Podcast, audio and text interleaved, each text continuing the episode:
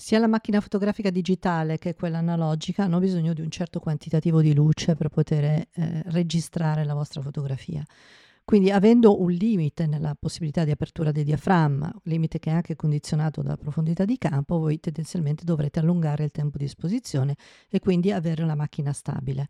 ma quando la macchina è stabile, comunque esistono degli elementi che sono in movimento rispetto alla vostra inquadratura, compresi i treboli delle luci, che creano a volte degli sfarfallii fastidiosi oppure a volte delle scie luminose molto interessanti. Quindi il bilanciamento, il controllo tra i due elementi fa della foto una fotografia eh, ben riuscita o una fotografia interessante avere degli effetti come il mare fluido, le cascate fluide, le scie degli incroci sono una cosa che attira molto i fotografi, una cosa abbastanza modaiola e questo richiede naturalmente di avere dei tempi di esposizione relativamente lunghi, ma naturalmente ottenere questo effetto vorrà dire avere poi un impatto anche su tutte le altre fonti di illuminazione.